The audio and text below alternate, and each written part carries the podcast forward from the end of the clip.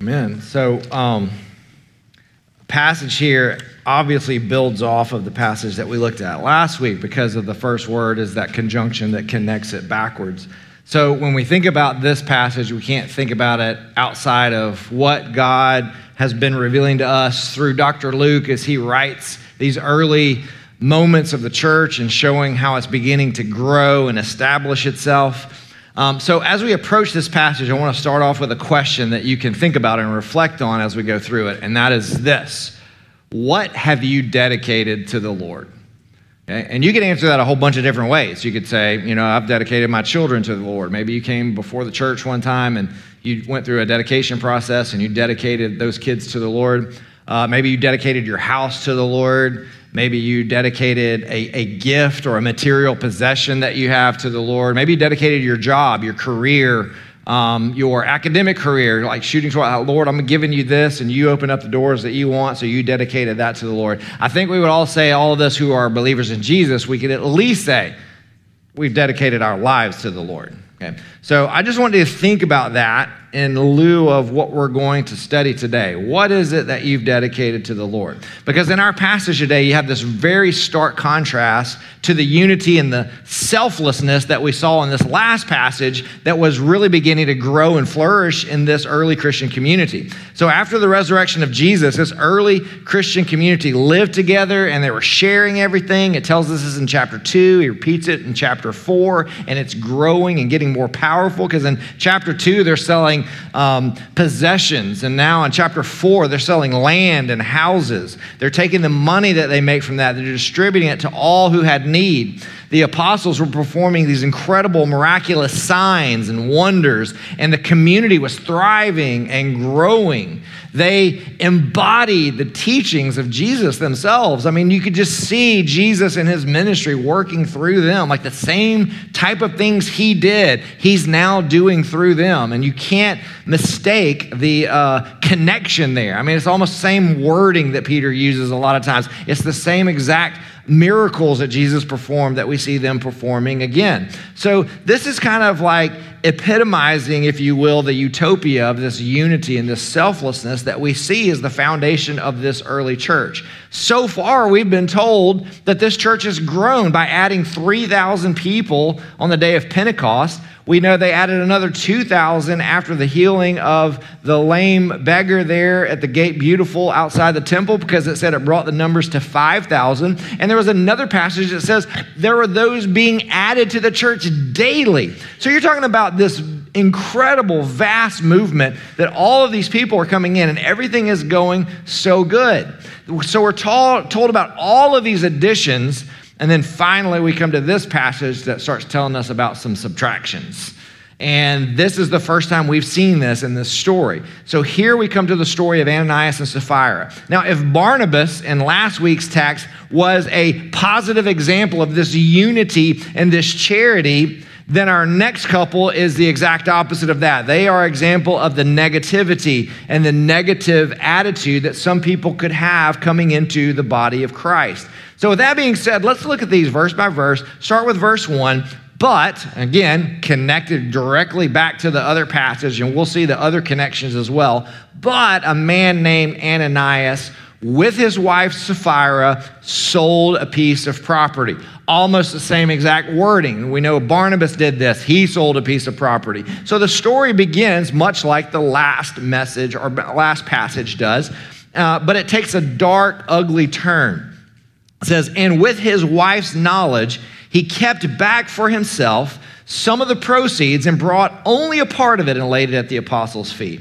But Peter said, Ananias, why has Satan filled your heart to lie to the Holy Spirit and to keep back for yourself part of the proceeds of the land?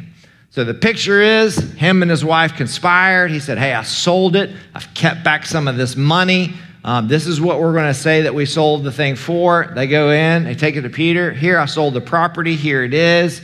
And providentially, miraculously, the Holy Spirit gives this understanding to Peter to know there's something not right here. That's not what he got out of that.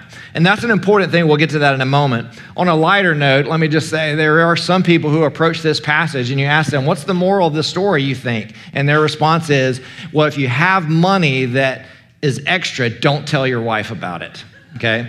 And that's not the point of this story. If you pull that as the moral here in the first few verses, you've totally missed it. But it does remind me, on a side note, there was a staff member here at Mars Hill. He's still a staff member. He will, he will be left unnamed. But uh, one time I was having a conversation with him, and he was talking about something he was going to buy. And he said, I'm going to buy that with my C money. And I was like, Your C money? What is your C money? He goes, Oh, that's the mo- my money that my wife don't see. And I was like, Ooh. He has since repented of that, but I knew I was going to use that as an illustration. So this text says that the only thing that he gave was a portion to the apostles. So, really, if you begin to think about the heart of this message, the heart of this passage, and what's really being portrayed to us, is that it wasn't really even about the money, it's more about the lack of honesty. It's the lack of concern for the unity of this community. It's, it's a heart issue more than it is a wallet issue by far. So there's this very interesting Greek verb that um, he uses here. And again, I'm not going to go into Greek because that would mean nothing to the majority of the people here. But let me just tell you the verb that says that he kept back some of the money is a verb that is very, very rare in the Septuagint, also in our New Testament. Okay? So, whenever you see that, that very rare verb that is used, a lot of times when you find it, you can find a strong connection as well. Now, the actual Greek verb means this, definition wise it means to pilfer or to embezzle. Now, put that word in there instead, and it becomes interesting because he decided to embezzle money. Now, think about that. You cannot embezzle money from yourself. You can only embezzle money from someone else. You can't pilfer from yourself. You have to have someone else to pilfer from. So it's very interesting that, that Luke uses this because as it goes on in the connection with what Peter says, it doesn't seem to be the situation that he had to give this money. So there must be something else going on here, and, and Luke is making a connection. Now, the reason I think that is interesting because the verb that he uses is also used in the Septuagint in a very specific place, and the situation that it's used in is very similar to this one. If you go all the way back to Joshua chapter 7, you read a story about when Israel is coming into the promised land. This is after they've wandered around in the wilderness for 40 years. Now they're ready to take the land. What was the very first city that they defeated? Do you remember?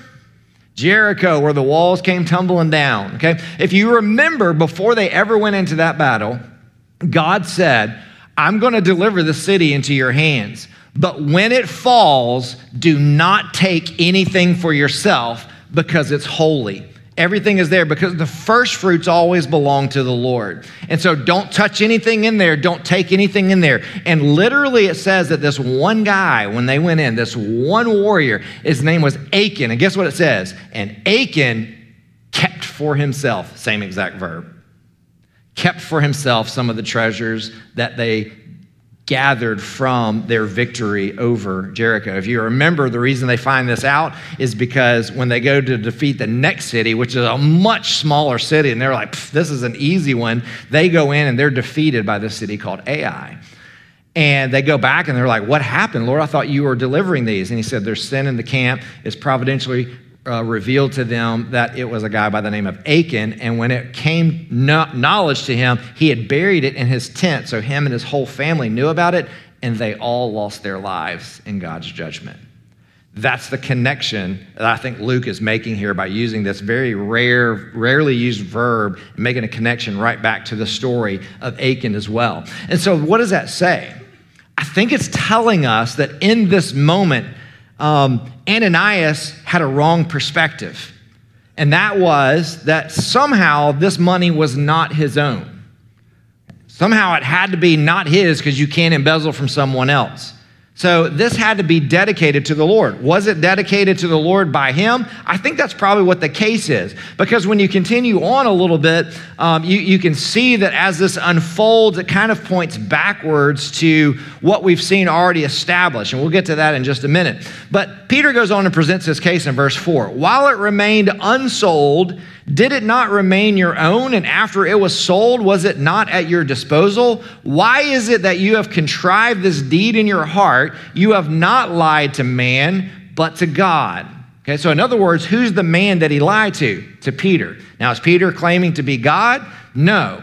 But what he's saying is, you came in here and lied to me because you think I'm just a man that doesn't understand these things. But you've forgotten that the Spirit of God is working in our community. And the Spirit of God has revealed to me, a simple man, that you are not being honest and this is not what you sold the land for. You haven't lied to me, you've lied to God. It actually goes back to this very old tradition, um, or not old tradition, but old debate in the law of Moses.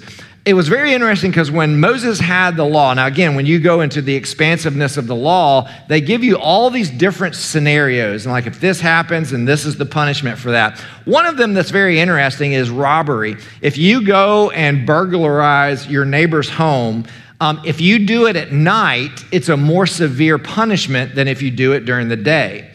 Now, there's always been debate because the text actually doesn't tell us why it's a more severe punishment. It just says that it is. And so the Jewish wisdom literature often would debate like why they think this is true. And some of them would say, well, it's because at night the people can't defend themselves and they're asleep, so they treat them worse because at least in the daytime they could defend their stuff because they're awake and ready and watching. But one rabbi had this perspective that I think he was spot on, and he said this.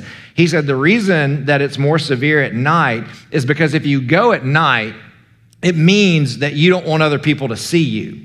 And that means you care more about what people think than what God thinks. But if you go during the day, you've at least treated man and God in the same way. You don't care what anybody thinks. And he said, so he treats more severely the one who cares more about what men think than what God thinks. Now, in this passage, do you see the relationship? All this has been happening. Barnabas has sold this land, and, and, who knows what's happened? We're not told, but who knows what happened when Barnabas brings this? I mean, this was just a tradition that they had so far. I mean, a tradition that's like a, a month old tradition, right? And so they bring it in. They don't know what else to do with this money because who else is going to disperse this? So they land it, uh, lay it at the feet of the apostles. Now, we know very quickly the apostles don't want this money. Um, they end up like, this is too much work for us. We don't have time to distribute this. That's where they begin to elect deacons into the church and say, Y'all take care of this and make sure you distribute it. So it wasn't about the apostles wanting more money and more power. No, they were focused on teaching the word of God and proclaiming the resurrection of the Lord.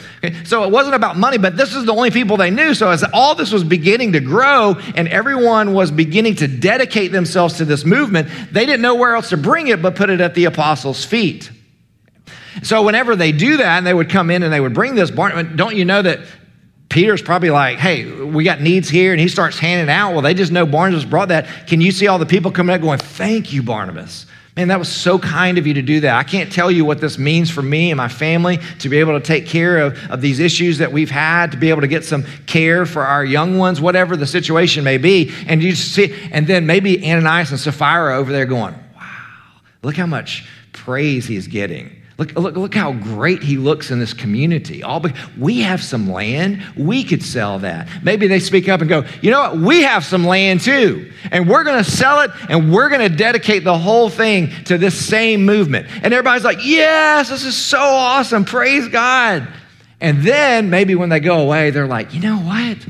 Why did we do that? Because that was like a lot. Like, you know, uh, I mean, just a part of that would be okay. But I mean, we're giving that, that's really our retirement, is what we were thinking of, right? I mean, what are we going to live off of if something goes wrong?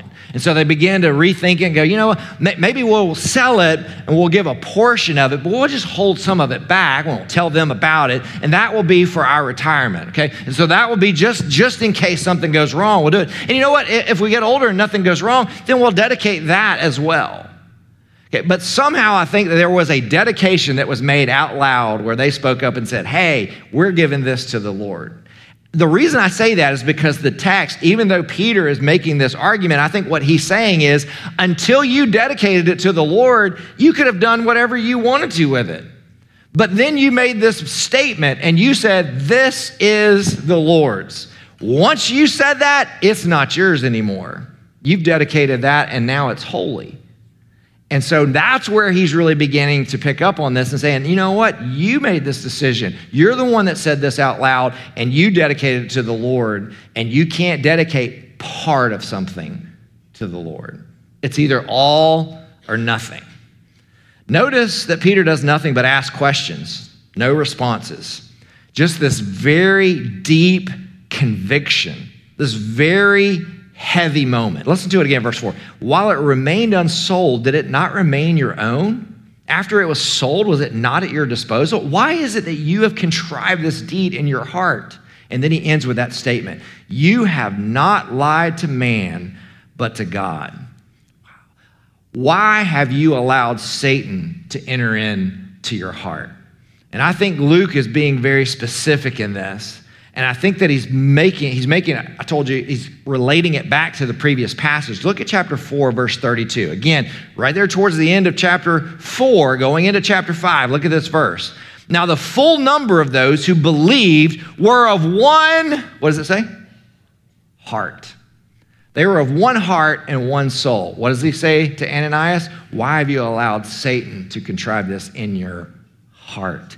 He has a divided heart. That's what Peter's pointing out. That's what's wrong with you, Ananias. You have a divided heart. They were of one heart, which led them to consider, listen to how that passage continues. They were of one heart and soul, and no one said any of the things that belonged to him was his own, but they had everything in common. So Peter's there talking about, or Luke's there talking about a declaration that was made within this community. He said they were all. Who's they were all? Well, I mean, Ananias and Sapphira, you're not talking about like years ago. You're not talking about months ago. You're not even talking about weeks ago. You're talking about days ago.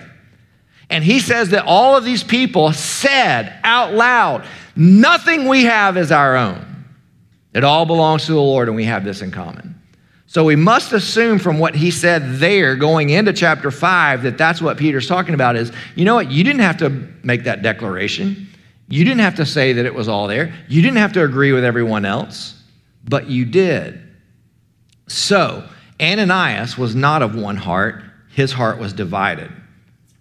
He had one part of his heart in the community of the people of God, and he had one part of his heart still in the concerns and worries of this world. Now, I'll tell you my honest opinion is that I believe that Ananias and Sapphira were sold out for this community. I don't think they were like, the um, magician Simon, who later on is like, Ooh, I love that power of the Holy Spirit that you have. Can I purchase that? Because from the beginning, all he wanted was for his own benefit. I believe this is a story of people who had very good intentions in the beginning. They really were caught up in this community. Why? Because for them to leave whatever status they had to join this community, this was not popular in that day and time. Okay? For them to see this and join this, they had to be convinced of it in some form or fashion. But as they got into it, there was like this, this thought of, but what if this doesn't go right? What if this falls apart? What, what if this doesn't last forever? What if this isn't what we think it's going to be? Maybe I should save just a little bit back here and hold on just in case things don't work out. That's not faith. That's a divided heart. All of this happened because he allowed the archenemy of the spirit, Satan, to enter his heart. Now, I want you to see this picture and how star- uh, what, a, what a stark um, contrast this is, and maybe even a parallel connection. Um, when you go back to the Garden of Eden, you see the same exact scenario.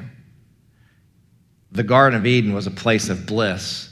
They just presented the church as a place of bliss where they shared everything in common. Everything good God gave to them, everything good God gave to them. No one had need, no one had need. Tree of knowledge of good and evil. Here is someone giving a little bit to the church and holding on to themselves. Satan enters into the picture, Satan enters into the picture. Death happens, death happens. I think Luke is being very intentional to say what started off so well has now taken this very ugly turn. Satan filled Ananias' heart just as he had filled Judas's heart. Think about that connection. I mean, both of them were committed to the kingdom of God, and I believe thoroughly so. I don't think Judas was like a guy who was a spy from the beginning. I think he really believed Jesus was the Lord and Savior. But then Jesus started doing some things that didn't make sense to him. And that's when everything that he had dedicated, he started pulling a little bit of it back. He's like, hmm, I always thought the Messiah was going to do this and act like that. I don't know if this is. And then the other part that's very similar is they both were wowed by influence and money. We know that the scripture tells us that Judas was the one who took care of the money for the disciples, and there's even a passage that tells us that he had been taking some off of the top, so that we, we know he had a love for money. And so maybe the same thing is happening here. Maybe it's a connection to all of these. Maybe this is what Peter's reminding him of. Hey, you know what? This land was yours until you dedicated it. And then you chose to undedicate part of it. Now, we could be very judgmental towards Ananias and Sapphira, or we could do what I believe this text really wants us to do and reflect on how often we do this every day. I asked you, what are some of the things you dedicated to the Lord? Some of us have stood before church and dedicated our children to the Lord and then we've taken part of their lives back and said, Lord, you can have, you know, the spiritual aspect, but I'm going to steer this part towards Harvard. I'm going to steer this part towards being a doctor. I'm going to steer this part towards being a great baseball, basketball, football, whatever it is what happens, we, we start off so beautiful and then with this full dedication. I want God to be the Savior of this child. I want him to grow up in the nurture and admonition of the Lord. I want him to grow in favor with God and men. And then when they get a little bit older, we start stealing little parts away back for ourselves again. We undedicate, dedicate our marriage to the Lord until it becomes really difficult. And then we undedicate. We dedicate our money to the Lord until things get tight, and then we undedicate. We dedicate our dreams to the Lord until it looks like our dreams are going in a direction, well, I'm not going to be happy with. We undedicate. And here's the worst one of all. When we got saved, we dedicated our whole lives to the Lord. And then as we walk with Christ, but with one foot still in the world, we begin to undedicate parts of our lives. Maybe it's your work life, your hobby, your academics. I don't know what it is, but I think you can see that. And I don't want you to hear condemnation in my voice. I'm not here to make you feel condemned. What I want you to do is reflect. Reflect on this. What is it the Holy Spirit wants us to gain from this? Because anything that God would want us to reflect on that we are doing wrong is because there's a greater benefit from doing it right. There's a greater blessing from living God's way than there is from living my way. And maybe what he's trying to show you is there's a lack of faith in part of your life that needs to be addressed. What if this situation had gone completely different? What if Ananias walks into Peter and says, Peter, you remember when the other day I said that I had this piece of property that I was going to sell? He's like, Yeah. And you remember I said I was going to give all of it to the Lord? Yeah. I don't know if I can.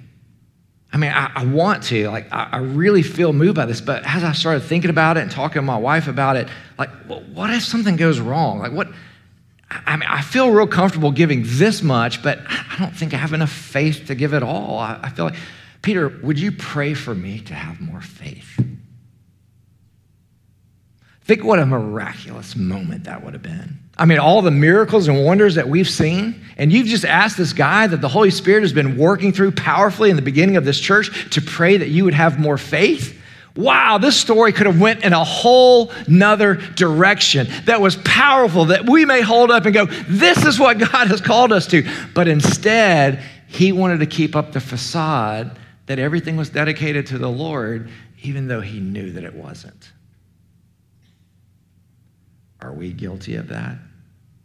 Are we guilty of coming into a place like this week after week and pretending it's all dedicated to the Lord when we know that it's not?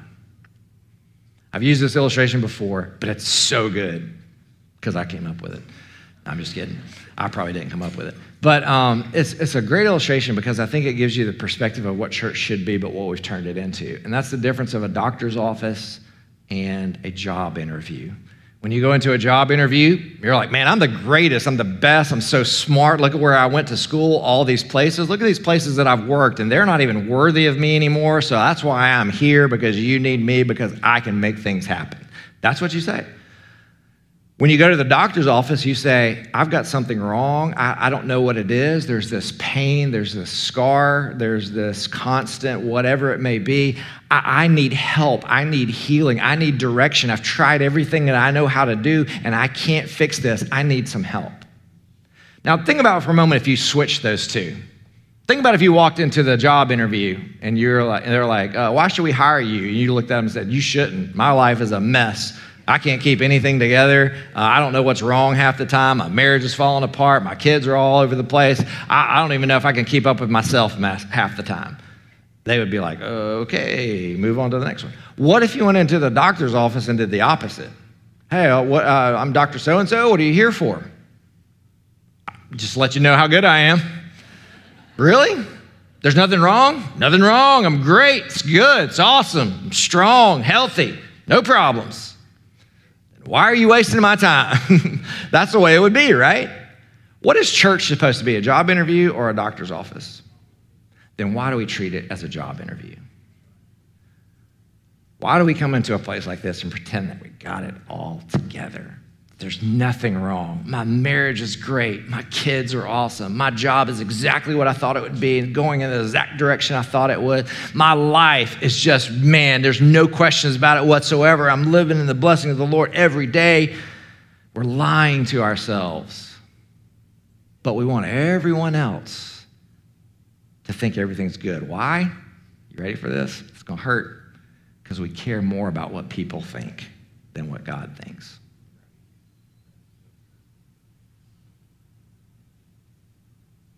It's the same problem that we have here. Look how it continues in verse 5. When Ananias heard these words, he fell down and breathed his last, and great fear came upon all who heard of it. The young men rose and wrapped him up and carried him out and buried him. Apparently, the early church already had its own morticians. I mean, like these young men, I don't know if they were standing there or if had, they had to be called in, but these guys knew exactly what to do. Apparently, these were young men that had this responsibility because they do it twice on this day. They come in, they wrap this body up, they take it out, and they're gone and they're burying this person. I mean, think about that for a moment. This person is alive and then this person is dead. This person is standing there thinking about what they can do with the money that they kept back. This person has absolutely nothing, and his money is left for someone else. Think about what he says here. Look back at that verse. And great, what does it say? Fear came over all who heard it. Why is that important? Well, if you go back to our text from last week, what did it tell us about when everything was going good? There was a great power that developed a great grace that led to great charity. And now you see still a great power, but this great power leads to great fear. Why? Because there wasn't great charity, there's half heartedness. That's why I know Luke is connecting it back to this other passage in so many numerous ways, but this is one of it. Great power that leads to great grace leads to great charity. But when you have a lack of charity and that great power steps in, it's going to lead to great fear the men wrapped his body, and they did so quickly. Uh, matter of fact, we know that three hours later, they were back. Now, that's a fast funeral right there.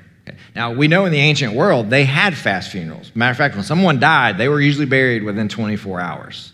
Because remember, they didn't do any embalming process. They, buried, they would wrap the bodies, put them in a tomb. The tomb was above ground, sealed with a rock, just like we hear about with Jesus. That's the kind of that's the way they buried people from the Jewish tradition. So they didn't have to wait a long time. Usually, by 24 hours is over, the body's buried. They did this in three hours, which means there was no ceremony whatsoever. There was no calling together. And from the ancient world, we know that there's really only three occasions that they would bury someone so quickly. One of them would be if it was a criminal. We saw this with Jesus because he was killed as a criminal. The second one is if the person died by their own hand, they would bury them quickly. Um, and the last one is this if the people felt that the person died because of the judgment of God, they would bury them quickly. And that's what happened in this case.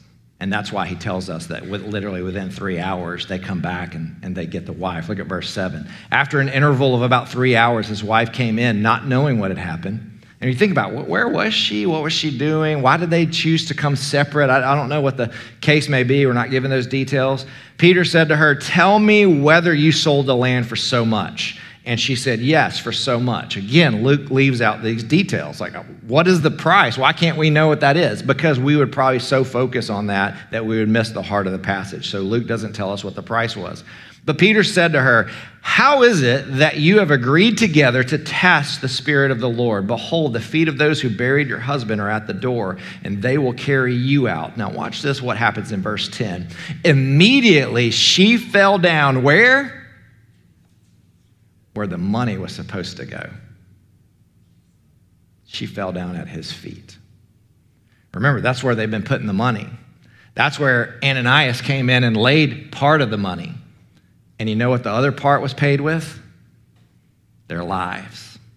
He fell down, and she falls down at his feet. When the young men came in, they found her dead, and they carried her out and buried her beside her husband. Can you imagine being these young men? For a moment. Now, again, we don't know who they are or these other disciples, other apostles. We don't have no idea. But I want you to think about for a moment, they're a part of this community. They're looking, they've seen this, they've seen all this growth, they've seen this powerful display of God's power, the Spirit of God moving through these men. And then all of a sudden, in one day, they've seen death overwhelm this community. Now, again, two deaths for all the growth that they've seen may not seem like a lot, but when you bury two bodies because of an act of God, literally within three hours, you're starting to go, whoa, what's happening? What's going wrong? What, what's turned here? What's changing? Again, there's a lot that's left unsaid about this passage, but I think the point of it is Luke doesn't want us to miss what the heart of this passage is about. Again, look at verse 11. And great fear came upon the whole church and upon all who heard of these things. So now a great grace in our last passage has turned into a great fear in this passage. Now, this story may be really difficult for us to understand or maybe even accept of why it seems so harsh that God would deal with them in this way. And, and, and, I even saw one of the commentators said if God still dealt with the church this way, every church would have to have a morgue in the basement and a mortician on staff because bodies would be dropping every Sunday. And that's true, absolutely true. So, why don't we see it more? Well, I'll give you my take on this. Again, this is my perspective. There are other perspectives. The reason I think that you see something so dramatic here and you don't necessarily see it in our day and time is because they didn't have the Word of God. They don't have the New Testament. They didn't have the recordings of the teachings of Jesus. They didn't have all of these things. And they, this was a new movement, and God had to put his stamp of approval on it. That's why you see all these miraculous things that the apostles are able to do, because you could not deny that that's the power of God working through them. So it was kind of God stamping on that. This is a stamp of God's holiness. Where the other one was a stamp of this is definitely me and this is my movement, this is another stamp of that saying this is definitely me because you remember, I'm righteous. I'm holy. Don't touch things that belong to the Lord. We actually could go back and see a lot of these examples in Scripture. You, we already talked about Achan. Don't take the things of the Lord. You remember Aaron's sons? Yeah, Nadab and Abihu. They were the ones who were in the holy temple and they were burning a strange fire before the Lord. And what they did was they took a censer and they were burning this incense in the censer. But God had told them, I only want a certain prescription of incense in there. And they took whatever they had and put it in there. And it says a fire came out of the Holy of Holies and consumed them. Why? Because they touched things and messed with things that were holy and treated them as if they weren't. Korah disrespected the holy appointed authority of God. Moses rebelled against him. The earth opened up and swallowed him and his rebellion and just came back together. Don't forget about Uzzah. Remember Uzzah? He was the one when David was retrieving back the Ark of the Covenant. As they were bringing it back in, they were celebrating. It was like a parade. They were so excited about this. They were bringing it in on this cart and they were bringing it back and they were going to put it back into the temple and, or the tabernacle. And um, they were so excited about it. And right as they did it, the cart that it was on hit a little bump and the Ark of the Covenant began to rock back and forth. And it looked like it was going to fall off of the cart. And Uzzah reached out to steady it. And when he touched it, God smote him dead. David got so mad about it.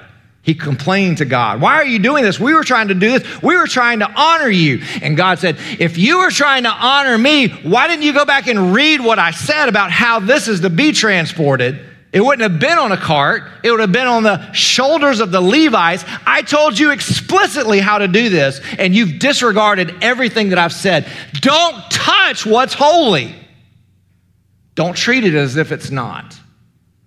That's what he says over and over again. It reminds us of the dangers of materialism and deceit, which undermine our community and our witness. So, how does this passage apply to us? It applies because we are about to partake or have the opportunity to take of the elements of the Lord's Supper. I think this is a great fitting way. We do this the first Sunday of every month. It just so happens that it falls with this passage, but I think that it was divinely inspired that we do this today because I think this is a picture of our reflection that we should always be having. Is there anything that I've dedicated to the Lord that I have undedicated parts of it back to myself? Is there anything that I trusted God with? That now I'm having a hesitation to fully have faith and trust Him in it. I don't know what it might be. It could be any area of your life. But before you partake of this, I want you to think and reflect on that and have a conversation with the Holy Spirit. Why? Because Paul later on warns us of this same thing. He says, Many of you have fallen asleep. And by fallen asleep, he means died because you have eaten and drinking unworthily. In other words, you have approached this table and you've touched something that's holy and you haven't treated it as such. Now, again, that is grape juice that's poured out of a grape juice container that came from a grocery store. That is unleavened bread that came from a box that we bought in a grocery store. Those things, in and of themselves, are not special except for the purpose that we have designated this time for. And this time is what's so holy. And as we approach it, we approach it with this mindset of what it represents. It represents the broken body of Jesus, and it represents his spilled blood, which is a picture of him, God, not holding anything back from you. He didn't undedicate anything once it was dedicated. And because of that, you have the opportunity for salvation, for forgiveness of sin, to leave shame and guilt at the cross, to walk in the freedom of Christ, to know Him, to be known by Him. And all God says is, don't come up here and touch something that's holy without first thinking about what you're doing. Because as we approach it, we should always be reflecting on our own life. Does that mean you have to be perfect to come in here and take it? No, not at all. What it means is that you should be honest and say, God, there's areas of my life that I just haven't trusted you with. I don't know why. I believe, Lord. Help my unbelief. It's both passion and honesty at the same time. That's what God wants from us. That's what we should give to each other. That's what we lack in today's church is the unity, the clarity, the transparency, the honesty. So before you come today, I want to give you an opportunity to reflect. Just close your eyes for a moment, bow your head. I just want to say one thing to you while you've got everything else tuned out. Before you come up and receive, you may come to this conclusion I, Jack, I don't know that I could do that today. Man, you know what? I applaud you for that. I applaud you for being honest and saying, you know what, there's an area of my life I'm just not sure that I'm ready to give up to the Lord. So, I'm so holding on to it. Will you pray for me? Absolutely, I'll pray for you. But I also want to point you to a direction. To my right, if you're looking towards me, it's going to be your left. There's a prayer banner over there, and there'll be people there who would be glad to pray for you on this. Again, they're not special people, magic people. They're just brothers and sisters who love to pray for other brothers and sisters. And so, if you got something going on in your life, it could be even something unrelated to what I'm talking about right now. Maybe you, just found out something from the doctor. Maybe there's something going on at the job. Maybe there's something going on in your own heart and mind. And you just would really love to have a brother or sister just pray in agreement with prayer with you. That's what that is for over there. But it's also for a place for you to come up and say, Man, I'm really struggling. Will you pray that God would grow my faith? They would love to stand with you and pray for you into that request. But after you have reflected and you've given everything over to the Lord and you know there's nothing that you're holding back, I invite you to come and receive as Jesus gave to his disciples he took the bread and he broke it and he said, atah hinu melech ha'olam min haaretz. Blessed art thou, Lord our God, King of the universe, who brings forth bread from the ground. Jesus is the bread of life. His body was broken, was placed in the ground. God called forth the bread of life from the ground in his resurrection. What a beautiful picture of the broken body of Christ. Likewise, he took the third cup, the cup of redemption, and he blessed it with the Hebrew blessing. Baruch melech ha'olam, bore pri hagofin. Blessed art thou, Lord our God, King of the universe, creator of the fruit of the vine. The rabbis had a saying, where there is no wine, there is no joy. It's a picture of Jesus' death and him taking our sins was a picture of extending joy to us. Jesus shared his cup. They all drank from his because their blood's not good enough, only His is. And He says, This is my blood, the blood of the new covenant. Take it and drink it. And the next words are probably the most important for us today. Remember me. Remember me. Remember what I did for you. Remember what I taught you. Remember what I promised you. Remember what I modeled for you. Remember me. Remember what I did to extend salvation to you. And then, when you've thought about all of that and you've reflected on your own life, I want you to come and receive and feel healing and wholeness, refreshing. Now, is the word in Hebrew, a refreshment that comes to the soul. Let's pray. God, May you be honored and glorified, not only in the way that your word is taught and presented, not only in the way that we sing songs together as a community, but as we reflect in honesty that we are so imperfect and you are so perfect. We are so unrighteous and you are so righteous. Lord, thank you for doing what it takes to apply the righteousness of Christ to us so that we could be made whole. Lord, we know that that was an incredible price that you paid and that this ceremony, this reflection that we walk through, that is so ancient and yet so right here today, Lord, it's an opportunity for us to remember. Lord, help us to remember what it's all about. In Jesus' name.